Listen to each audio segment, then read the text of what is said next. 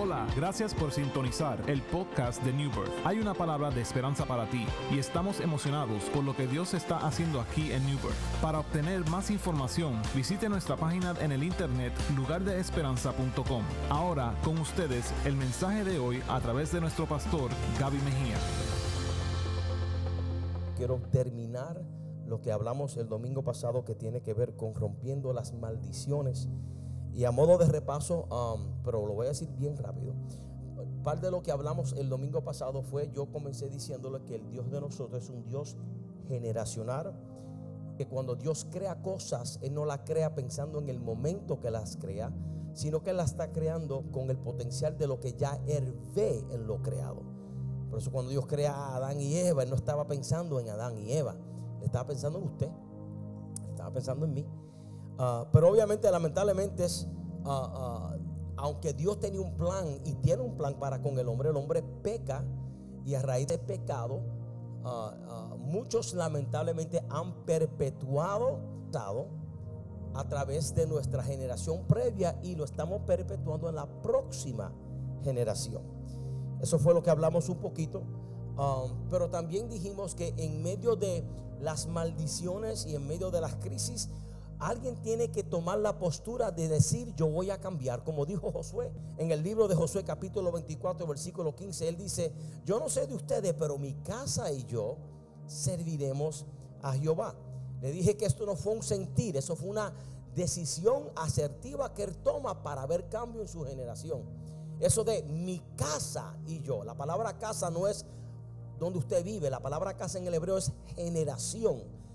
Josué está diciendo, mi generación y yo serviremos a Jehová. ¿Y cómo lo hago, hermano? Bueno, yo quiero que usted sepa que ya Cristo hizo provisto, nos dio la capacidad de darnos victoria porque Él tomó nuestro lugar. Dice la Biblia que Cristo se hizo maldición para que yo fuese libre. Cristo se hizo pecado para que yo fuese limpio y perdonado por el pecado. Cristo se hizo injusto para que yo apropiarme de la justicia de Cristo. Así que uh, es importante que usted entienda que no hay condenación para aquellos que están en Cristo Jesús. También hablamos también de lo que tiene que ver con maldición. Hermano, no hay ninguna cosa como una maldición independiente. Toda maldición tiene una causa. Y yo hablaba y definía un poquito de lo que es una, genera, una maldición generacional, y la quiero compartir a vez, que es lo siguiente. Una maldición es una iniquidad impura que aumenta su fuerza de una generación a otra, afectando a los miembros de esa familia y a todos los que vienen en relación con la familia. Y digo esto para decir, hermano, que una maldición generacional tiene una causa, tiene una raíz, tiene un origen, tiene un eje, hermano. Y el eje y, la, y de donde se desprenden las maldiciones, hermano, y las causas de las maldiciones se desprenden de dos cosas que le dije el domingo pasado. Número uno, idolatría. Número dos, desobediencia. Fue la desobediencia de Eva y Adán que causó maldición en su descendencia. Fue la idolatría, el del ser como Dios, que causó que, estos, que la primera pareja de la raza humana entraran y experimentaran maldición. Ahora, ciclos tienden a ir de una generación a otra. Hablamos el domingo pasado de síntomas y ciclos, y lo voy a mencionar y después entro ahora en el pensamiento de hoy. ¿Cuáles son los síntomas y ciclos de esta maldición? Personas que en su familia siempre están fracasando y fracasando y fracasando y fracasando y fracasando y fracasan y fracasan, en todo fracasan. Dios no nos creó para ser fracasado, hermano. Y muchas veces el, el constante fracaso puede que sea generacional, hermano. Otra es muertes prematuras. Otra es exhibición de enojo de alto nivel. Llámese rabia, llámese ira. El otro es alto índice o récord de accidentes que son naturalmente inusual. El otro es número cinco, un historial de abuso, ya sea físicamente, emocionalmente, sexualmente. Número seis, enfermedades crónicas, gente que siempre se la pasan en el hospital. Número siete, historial de enfermedad mental que tienden a progresar a través de generaciones. Y comportamientos de personalidad que son los siguientes: alto, un alto control, una manipulación, adicción, codependencia, aislamiento social, depresión y rencor. Eso fue lo que hablamos el domingo pasado. Hoy les dije que le iba a explicar lo que es el pecado, lo que es la iniquidad y lo que es la transgresión. Romanos tres veintitrés, Pablo nos dice: por cuanto todos pecaron, todos pecaron y están destituidos de la gloria de Dios. Ahí, cuando hablamos de pecado, hermano, mucha gente piensa que el pecado es fumar cigarrillo. Estoy pecando. Otras personas piensan que beber es pecado. El, no sé, jugar la loto es pecado. Otra, you know, eso no son pecados, esos son efectos del pecado. Ahora, si usted fuma, si usted fuma, usted está en desobediencia con Dios. Si usted bebe alcohol, usted está en... Pero para dónde la Biblia dice que no puedo beber, porque yo escuché un texto por ahí que dice que Pablo dijo que es bueno que bebieron una tacita de vino. O sea, todo lo que usted hace para afectar su cuerpo es pecado. ¿Por qué? O, o, o es efecto del pecado. ¿Por qué? ¿Por qué? Porque usted está haciendo, le está haciendo daño al cuerpo que Dios le dio para que usted viva. So, aunque la Biblia dice no fume cigarrillo, hermano, en los tiempos de Moisés no había. So, tú no vas a ver un versículo en la Biblia que diga no fume, pero eso no implica que tú, no, que tú puedes ir, comprarte tres Marlboros y un vino. O sea, ahora, ¿será eso pecado? No. ¿Cuál es el pecado? El pecado es, el pecado se inicia a través de la, la rebelión, la desobediencia y la idolatría. Ahora, cuando hablamos de pecado, pecado significa errar, errar del blanco. Pecado significa Dios te da unos criterios y unas cosas que tú debes hacer y tú no llegas a la meta de cumplir. Por eso, hermano, por eso, hermano, Cristo tenía que venir a la tierra, porque el hombre no podía cumplir con el marco que Dios había puesto. Piense, piense en un arquero que tiene, que tiene flecha y que tiene un arco y, y, y, y, y, y le ponen un, un, una, Dios mío, ¿cómo se llama eso? Bullseye, un blanco, le ponen un blanco y la idea es que tú tires la flecha en el mismo centro del blanco, en el centro, en la parte roja. Y yo cojo, la, cojo la flecha, la pongo en el arco, le tiro, la suelto y la flecha va volando y no llega al centro, sino que llega a la periferia. Yo lo pegué, pero porque no la metí en el centro, eso se llama pecado. Pecado es, no llegué a la meta. So, cuando hablamos de pecado, porque hay, hay gente que piensa que pecado es fumar. Pecado es, Dios te dice que ora y tú no oras. Pecado es, Dios establece un estándar. Esta es la vida que tú tienes que vivir. Y tú dices, bueno, no oro porque por lo menos voy a la iglesia. No tengo que comer, no tengo que mormerme. O sea, ¿me estás llamando un pecador? No. Pecado es errar el blanco.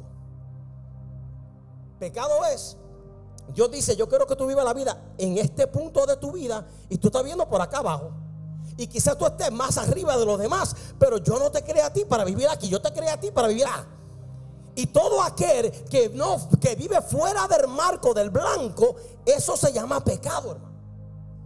Ahora, cuando uno está en el, en el blanco, no hay lugar para fumar, no hay lugar para beber, no hay lugar para, para fornicación, no hay lugar para adulterio. No, o sea, el que vive en el blanco, en el propósito de Dios. Por eso, hermano, el que fuma, el que bebe alcohol, el que hace fornicación, no lo hace sola. Lo único, lo único, la razón por la cual lo hace es porque no está en el lugar donde debe estar. Es imposible, hermano, que usted esté leyendo la Biblia y mirando pornografía a la misma vez.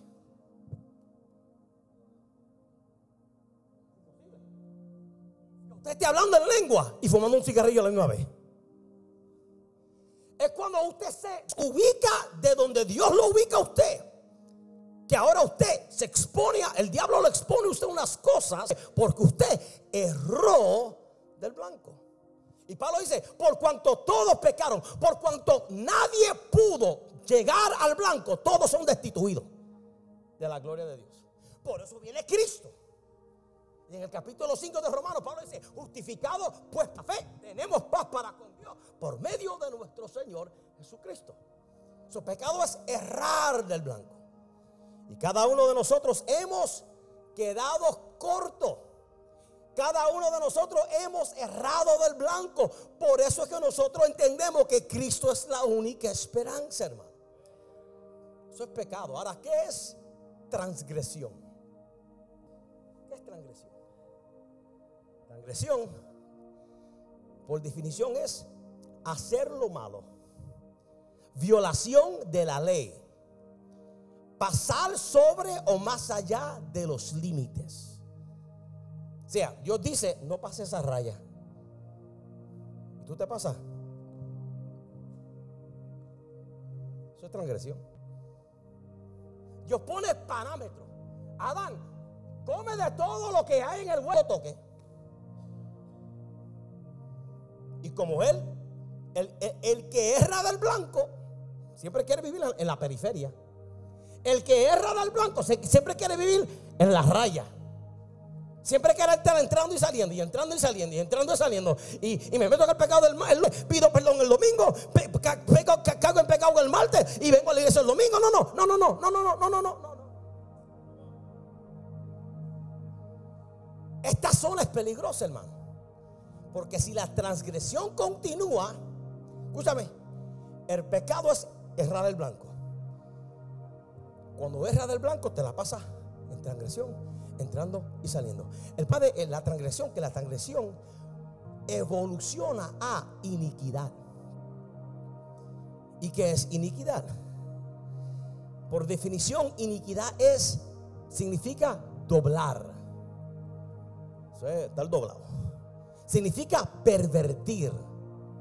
Significa ceder a un pecado específico. En otras palabras, cuando se sigue cometiendo el mismo pecado hasta el punto de que ahora se convierte en una parte de su carácter y naturaleza.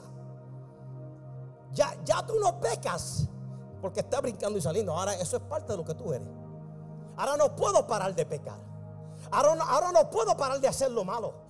Ahora no puedo parar de, de deshonrar a Dios con mis acciones. Pecado se convierte en iniquidad, en, en transgresión. Y la transgresión evoluciona a la iniquidad. Y cuando llega la ley, que Jehová visitará a los padres hasta la tercera y la cuarta generación. ¿A quiénes? A los padres de iniquidad, hermano. Iniquidad es una doblez en tu vida donde ahora no puedes caminar rectamente. Estás caminando toda tu vida espiritual así. ¿Tú has visto gente que, que, que camina de esa manera? La espina dorsal está un poquito desubicada. Un poquito, un pocato. Y están así. Y no puede levantar la espalda.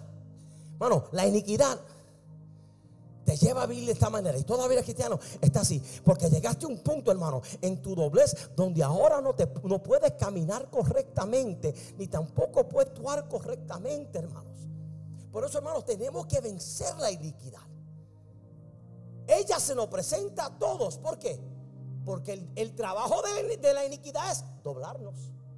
El trabajo de la iniquidad es que vivamos la vida doblados. Y yo quiero que usted sepa, hermano, que aquí nadie es exento de la iniquidad. El que no vive honrando a Dios en su vida, el pecado te lleva a transgresión y la transgresión te podrá llevar a la iniquidad. Porque por eso es que nosotros, hermanos, tenemos que reconocer nuestra realidad. Yo tengo que reconocer cuál es mi área de flaqueza. Y en vez de seguir justificando mi pecado y mi, y mi iniquidad y mi transgresión, tengo que volver al blanco y tengo que volver a Cristo para que Él me dé la capacidad para no doblegarme, hermano. Y si usted piensa, si usted piensa que una iniquidad no es transferible, le voy a contar otro cuento ahora. Porque, hermano, la iniquidad es transferible a los hijos y a las próximas generaciones. Si el árbol genealógico no es libre de la iniquidad, la misma se puede transferir a nuestra descendencia. Por eso es, hermano, y su espíritu escúchame, perdón, uno puede enterrar a un familiar y el espíritu de ese familiar todavía está impactando a la generación. Ese abuelo iracundo, ese abuelo perverso, ese abuelo que hablaba las malas palabras, él está muerto y todavía usted está perpetuando el espíritu de abuelo. Y sin darte cuenta, hablas como eres. Oh, I feel like preaching. Habla como eres. Te manifiesta como eres. Porque, hermano, el espíritu del enemigo opera a través del espíritu del hombre. Ahora, el espíritu del hombre es diferente al espíritu de Dios. Usted tiene el espíritu del hombre dentro de usted, y dentro de eso está, y el Espíritu Santo, como el espíritu del el demoníaco, como ese espíritu, él se apodera y se apogea y se manifiesta de espíritu a espíritu. Pero eso, tu, tu abuelo puede estar, puede que haya muerto, pero su espíritu de borrachera está ahí. El espíritu de promiscuidad está ahí. El espíritu de infidelidad está ahí. Y usted tiene que entender y usted tiene que detectar eso, hermano. ¿Para qué? Para usted lograr romper ese espíritu, para que no entre la próxima generación. Algunos de nosotros, hermano, estamos lidiando con iniquidades que nuestros antepasados no resolvieron, hermanos. Algunos de nosotros estamos bregando con issues, con asuntos que tu papá no resolvió, que tu mamá no resolvió. Y usted lo está cargando. Déjame dar un ejemplo. José fue traicionado por sus hermanos. ¿Se acuerda de la historia? Génesis. Pero no vaya muy lejos del árbol. Jacob traicionó a su hermano. O sea, ese espíritu de traicionar a José vino de papi, porque papi traiciona a su hermano y lo engaña y le, y le vende una lenteja por la primogenitura. O sea, ese espíritu que, que, que ahora causa que José esté en la prisión, que esté secuestrado, que sea esclavo. Ese espíritu que tenía sus once, bueno, sus once, diez hermanos, porque Rubén lo, lo, lo, lo inter, hizo intervención. Ese espíritu vino de papi, vino de papi. Por eso cuando José ahora es el segundo a cargo de Israel, en vez de matarlo a todos, no, él los perdona. Dice, ustedes lo hicieron por mal, pero Dios lo hizo para bien. Si yo fuera José, yo lo mato a todos.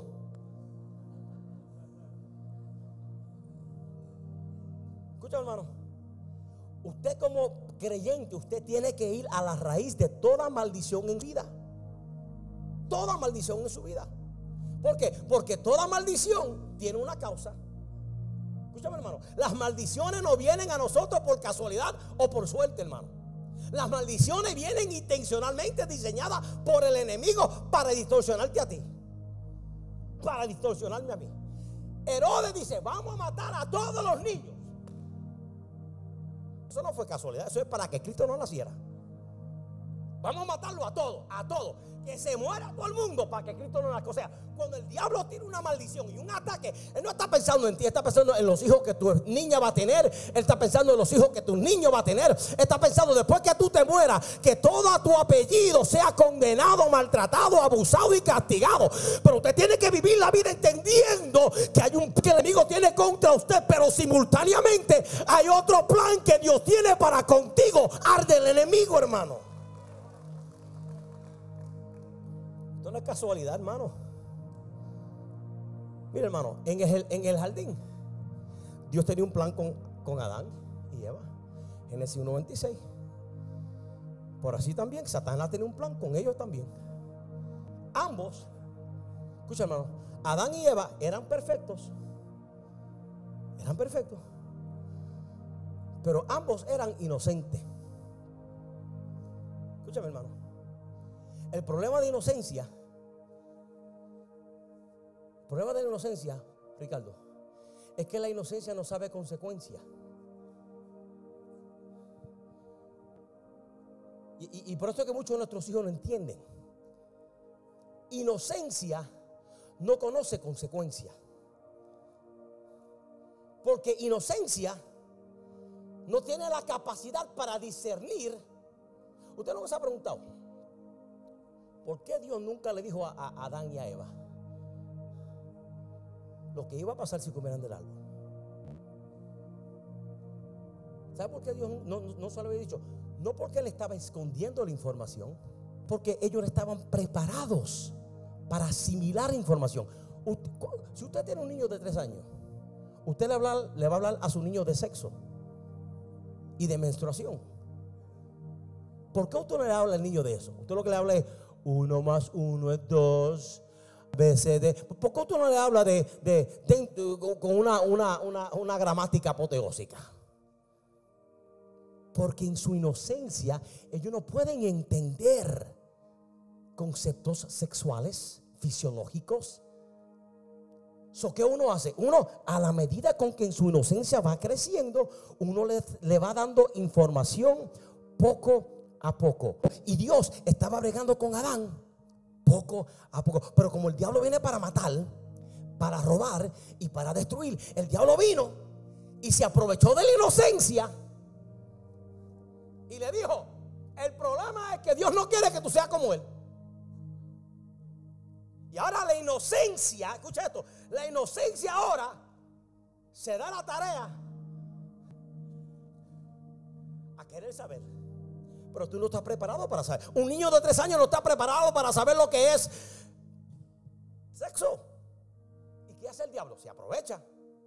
Y en su inocencia, como el niño no conoce consecuencias,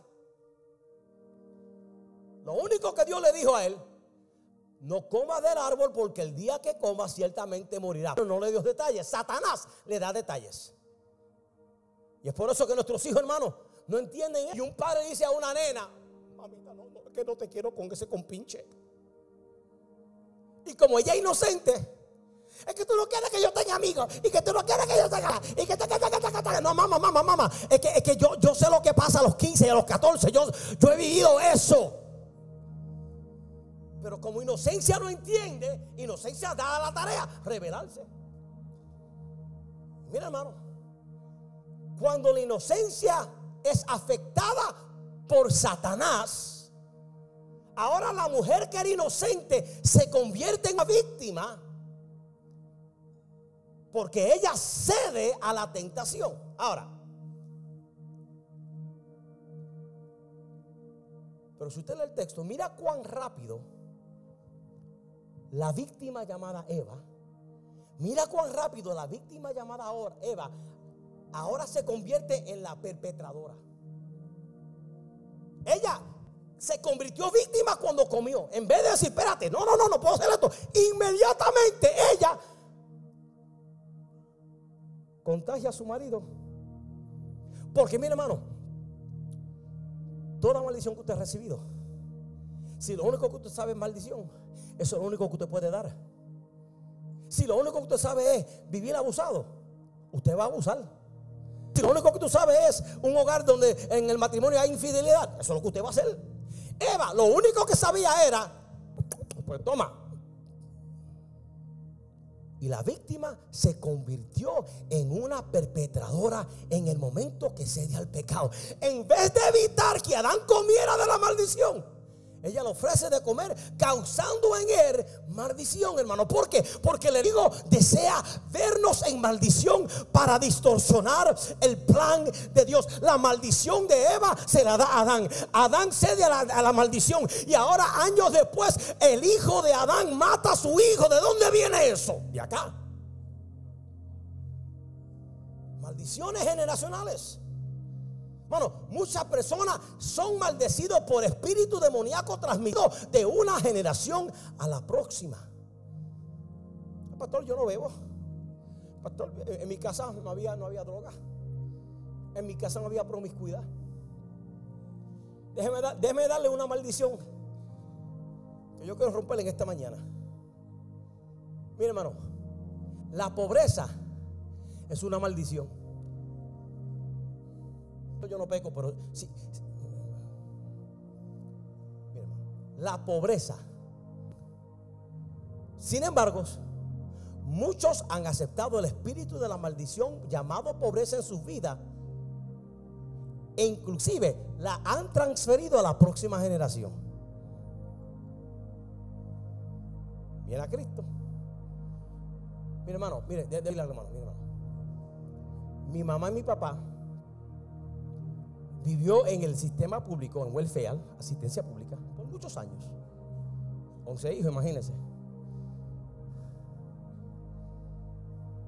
Pero llegó un punto donde papi tuvo que superarse. Hay hermanos, hermanos, hay hermanos que tienen sección, hermano, sección ocho para gente que están económicamente por debajo. Y hay hermanos que le pasan la sección ocho a los hijos. Usted le está traspasando la maldición de pobreza a su descendencia.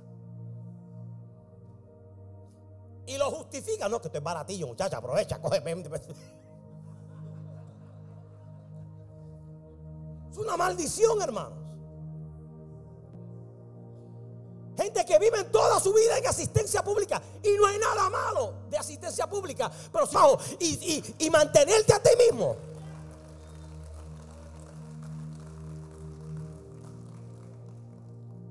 So, muchos se han convertido, muchos han convertido la prosperidad en algo malo.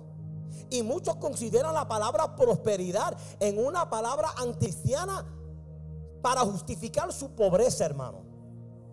Pero ¿qué te dice el apóstol Juan en la primera carta de Juan, capítulo uno, versículo dos? Él dice: amado, yo deseo que tú seas prosperado en todo, en todas las cosas, y que tengas salud, así como prospera tu alma. Juan está diciendo que tu alma prospere, que tu espiritualidad prospere, que tu, tu fe en Dios prospere, pero simultáneamente a eso, que tú prosperes en todo, que no te la pases viviendo en sección ocho, que no te la pases viviendo del welfare, que tú digas: no, no, el welfare lo necesitaba por una etapa en mi vida, pero me voy a preparar para que la maldición de mi antepasado termine conmigo, para que mis hijos sean profesionales, para que mis hijas sean educadores, y la maldición se rompe, hermano. Ahora, déjame aclarar algo. La prosperidad no es ser rico, hermano, sino que prosperidad significa que usted tiene la asignación en su vida de estar en abundancia con aquello que Dios le ha colocado en sus manos. Déjame explicarle. Abundancia no es, no es ganarse cien mil pesos. Abundancia no es ser rico. Abundancia es con los veintidós mil pesos que tú te ganas al año, para vivir en abundancia con lo poco que tú tienes, escúchame, y manejar esos veintidós mil pesos con sabiduría, con entendimiento y con cordura, para que puedas acostarte de noche sin preocupación, y que los colectadores no te estén llamando a la medianoche: págame lo que debes para sacarte el carro del garaje. Prosperidad es: yo voy a ser responsable con lo que Dios me dio.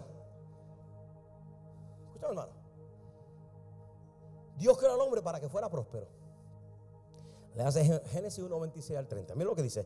Entonces dijo Dios: hagamos al hombre a nuestra imagen, para que sea pobre, no, conforme a nuestra semejanza. Mira, mira para qué. Y se enseñoreó sobre los peces del mar. No sobre un pez, los peces del mar. Las aves del cielo, no, no la palomita nada más. Las aves del cielo. En las bestias, en toda la tierra, y todo animal que se arrastra sobre la tierra. Y creó Dios al hombre a su imagen, a imagen de Dios lo creó, varón y hembra los creó.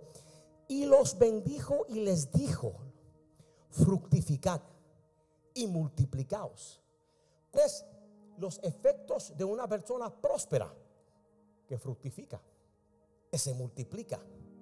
Fructificad y multiplicaos, llenar la tierra y sojuzgarla, y señorear en los peces del mar, en las aves de los cielos, y en todas las bestias que se mueven sobre la tierra. Y dijo Dios: he aquí os he dado toda planta que da semilla, que está sobre toda tierra, y todo árbol que hay fruto y que da semilla, os serán para comer, y toda bestia de la tierra, y todas las aves de los cielos, y todo lo que se arrastra sobre la tierra, que en que hay vida, toda planta verde le será para comer. Y fue así, hermano. Dios creó al hombre para ser próspero. Dios, mire, mire hermano, mire hermano. Una persona que no entiende el concepto de prosperidad y vive en una constante pobreza. Escucha, hermano. La pobreza puede que sea la puerta para otros pecados. Una persona que no tiene con qué pagar la renta se va a beber. para olvidarse sus penas y para olvidarse el dolor, y me voy a tener un, un trago para pa, pa, por lo menos. Una persona que vive en escasez, pregúntale al hijo pródigo, en escasez, por poco come comida. Porque la pobreza, no estoy hablando de ser rico, la pobreza, el tú no manejar lo que Dios te da y tú vivir y abusar del sistema, eso te abre puertas a otras cosas. Escúchame, hermano, esta fue la condición original que Dios le dio al hombre. Yo quiero que sean prósperos en todo, le voy a dar de todo, y lo único que tienen que hacer es manejar lo que yo le voy a dar. Dios bendijo al hombre y le dijo: multiplíquense y sean fructíferos y den fruto.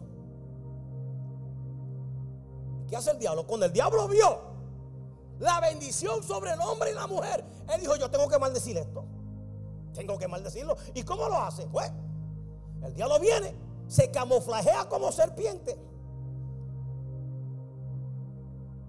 Bueno, en la, en, en, you know, la, la serpiente en los tiempos de la Biblia era uno de los animales más preciosos que había. Es más, la serpiente no se arrastraba, la, la serpiente estaba de pie, así, caminaba parada. La serpiente era lo más precioso que había. ¿Y qué hace Satanás? Se mete en la serpiente. Escúchame, porque la serpiente lo que está en la tarea, el diablo lo que está en tarea es de distorsionar la bendición y cambiarla en maldición. Y el diablo viene como serpiente, y mira lo que pasa, y se evoluciona como dragón. ¿Por qué? Porque su agenda es engañar y maldecir. Él se metió, él se metió en Eva para engañarla como serpiente. Pero hermano, nosotros somos los, venimos de la descendencia adámica. El diablo venga, cuando Cristo venga, la segunda venida de Cristo, él se va a parar ante Cristo, el falso profeta, el dragón, que dice la Biblia que es el diablo. El diablo es dragón en Apocalipsis, pero el diablo es serpiente en Génesis. ¿Qué es lo que fortifica al diablo de serpiente a dragón? Maldición en generaciones. Maldición en generaciones. So, él viene como serpiente y se evoluciona como dragón. ¿Por qué? Porque su agenda es engañar y maldecir naciones. Satanás entra en tu familia como serpiente, pero su objetivo final es convertirse en dragón a través de tu próxima generación. So, ese pecadito que tu tatara, tatara, tatara, abuela cometió, ahora se ha evolucionado en un pecado mortal. Y algunos de nosotros estamos luchando con los dragones de nuestros antepasados, que no se dieron a la tarea a vencerlo cuando él era de manera de serpiente. Por eso, hermano, David, David, David tuvo que pelear con Goliat. Goliat no era el problema de David. Goliat era el problema de Saúl. Y Saúl no mató a Goliat. Hermano, hermano, Goliat era un gigante que medía casi nueve pies. Pero cuando Goliat nació, imagínense eso, un bebé de nueve pies. Ese parto va a ser tres semanas. Él era un gigante cuando David lo tenía que pelear, pero cuando Goliat nació, él era un bebé. ¿Por qué no lo mataron cuando era niño? Esas maldiciones que tú estás cargando, esas maldiciones, en un momento era un... Ay, pero déjalo, está bien, que, que diga la mala la palabrita, qué lindo suena. Ay, ay, ay, mira como agarra la botellita de Bacardí. Ay, mira qué cosa más linda. Mira cómo le falta respeto a mami. Ay, qué cosa más linda. Todos ustedes, todos ustedes vieron el video de Linda, listen, Linda, Linda, Linda. Mira, si ese nene fuera mío, yo le meto una pescosa.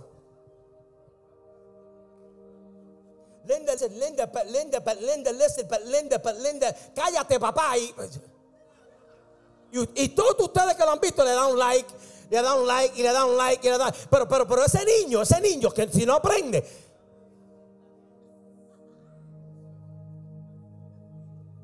Goliat era un bebé y no lo mataron. Y ahora David, un niño, tiene que pelear con un gigante.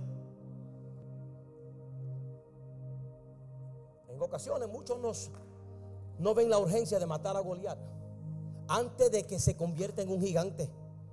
Somos engañados porque tiene apariencia de un infante, hermano, pero su propósito es destruirte. Lo que, David, lo que Saúl no sabía, que cuando, él, cuando Goliat estaba chupando el, el, el biberón, ya el diablo sabía: este, este va al pueblo de Israel, este va a causar miedo al pueblo de Israel. Y tú tienes que empezar a ver las cosas no dentro de la óptica de lo natural, dentro de la óptica. Es, es, esa niña no puede ir a mi casa a sentarse con... No, mira, mira, mira, mira. Una vez, una vez, una vez, voy a contar un bochinche. Una vez una niña quería hacerse amiga de mi, de mi hija, de Gabriela. Y ella como que era un poquito rara. Un día ella me, me buscaba venir a la escuela, me la traía a casa. Y yo como que yo no, bueno, va a la iglesia, es cristiana. Y Petri y yo empezamos a ver, mmm, aquí esto no se ve bien, esto se ve raro. Porque la niña, eh, mi niña venía a la guagua escolar y ella iba a la escuela y la buscaba en su carro y me la traía a casa. Yo, eso no me ve bien. Hasta que un día ella viene, me la trae y quiere ir al baño a hacer unas necesidades. Y Petri dijo, tú me perdonas, mamita, pero yo no te quiero aquí en mi baño. Esa nena se ofendió y fue a casa de otro pastor y fue, hizo su necesidad en otra casa. Porque a, a, a, aunque usted lo ve, ok, ya vino a salir al baño, a usaño, pero, pero usted tiene que, que mirar más allá. Y gracias a Dios que nosotros cerramos esa puerta. Porque quién sabrá Dios que hubiese sucedido si la dejo entrar al baño hoy, mañana la, meto, la dejo entrar en la cuarto, la semana de, o sea, yo tengo que tener la capacidad de ver lo que no se ve en lo natural para poner guarda, una protección en mis hijos, hermanos. Todo bebé crece. Y muchos se subestimaron a Goliat porque era pequeño, pero dentro de ese bebé había un gigante que destruyó su descendencia, hermano. Nosotros tenemos, hermano, que romper el espíritu de la decepción. ¿Cómo? A través de la decepción, hermano, y la desobediencia. Es que vemos que Adán y Eva pierden su posición en el jardín. Uno se ve, ay, qué linda la serpiente. Esa serpiente es la razón por la cual todos estamos pecando. Y es por ellos, hermano, esta familia, Adán y Eva, que ahora todas las familias están bajo la maldición adámica. Todos nacimos bajo la, maldic- la maldición del pecado. Pero gracias a Dios, gracias a Dios por Jesús. Isaías cincuenta y tres: reparte con los grandes y con los fuertes, repartirá despojos, por cuanto derramó su vida hasta la muerte y fue contado con los pecadores, habiendo él llevado el pecado de muchos y orado por los transgresores. En otras palabras, hermano, Jesús llevó nuestro pecado para librarnos de tener que vivir una vida maldecida. Por eso cuando yo vengo a Cristo, hermano, mi vida tiene que ser no vivir una vida Dios, que no, yo voy a llegar al blanco y voy a honrar a Dios con mi vida y me voy a consagrar y voy a leer la Biblia y no va a faltar un culto y voy a vivir en santidad, porque a la medida con que yo viva en ese nivel, todo en mi periferia será protegido por el poder del Dios que yo sirvo, hermano. Pero ¿cómo, cómo, cómo rompo la maldición? Con esto cierro, hermano. La confesión, la confesión. El que confiesa su pecado será perdonado.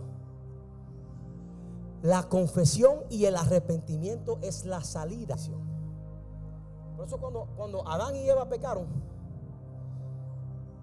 Dios, le, Dios se la pregunta: Adán, ¿dónde está?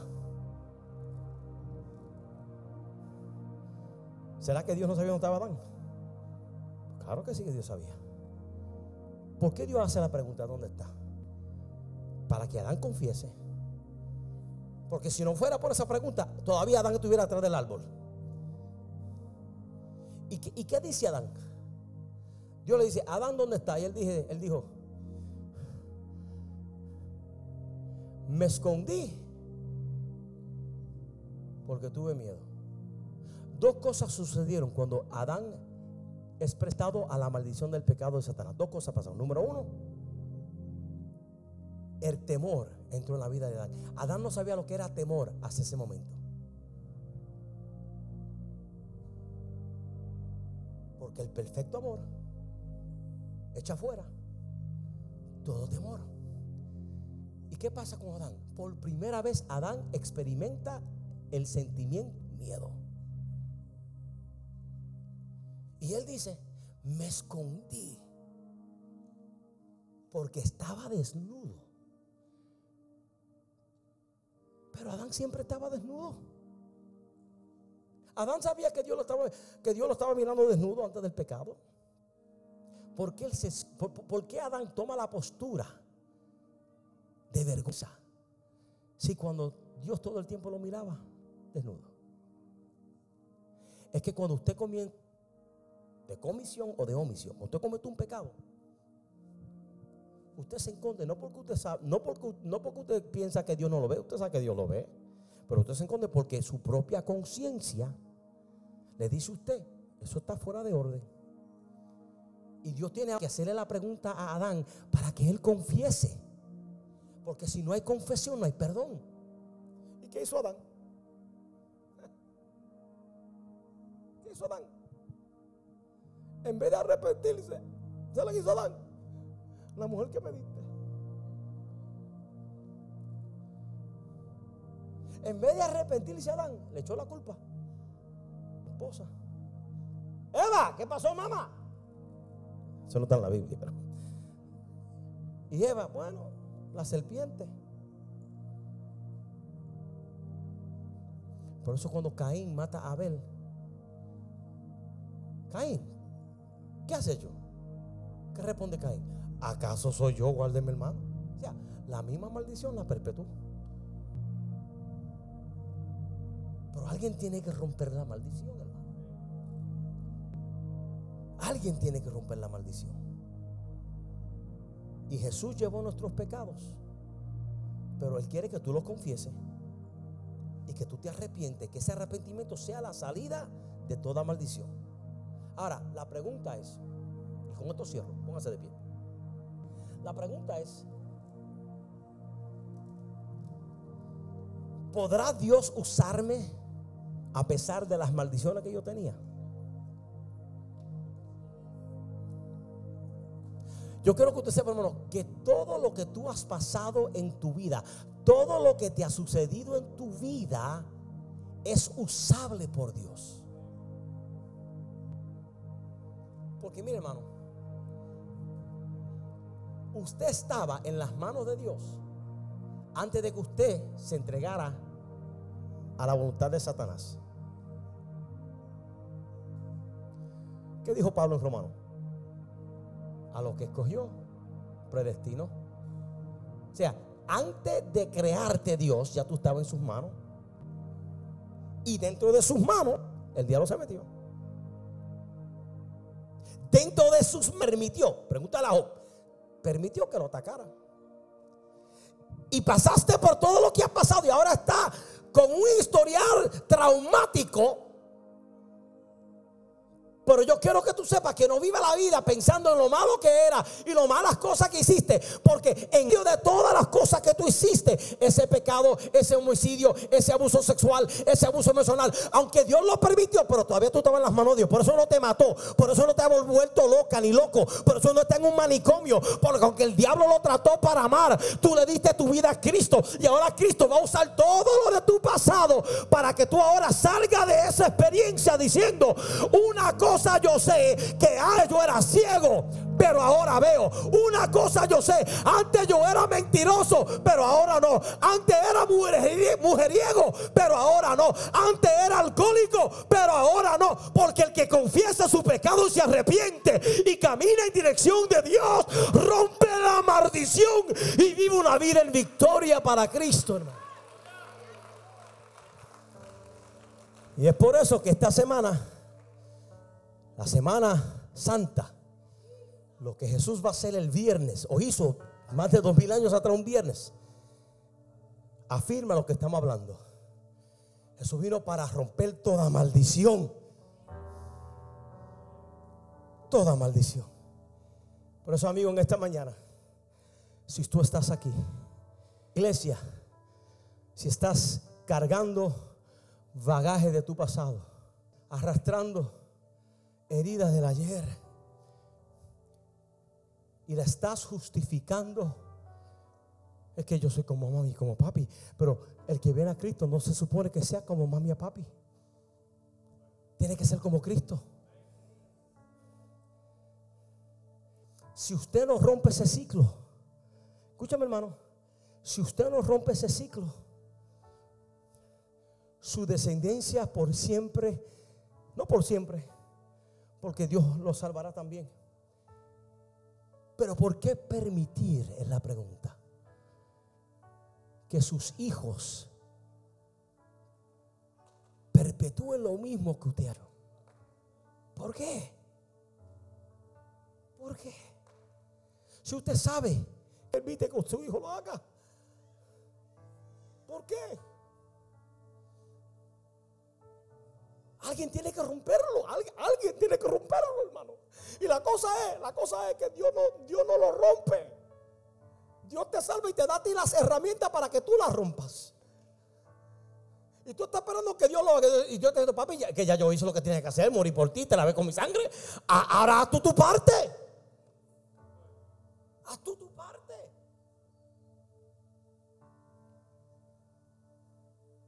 Hay que romper la maldición. ¿Cómo? Confesando y arrepentimiento. Hay un arrepentimiento para salvación, pero hay otro arrepentimiento para romper maldiciones. Y usted tiene que arrepentirse. Cada vez que usted ve algo que le recuerda a alguien del pasado, arrepiéntase. Arrepiéntase. Viva la vida a la altura, el llamamiento de Dios. Por eso yo quiero orar en esta hora. Y yo voy a abrir el altar a la iglesia. A la iglesia. Y si usted está aquí.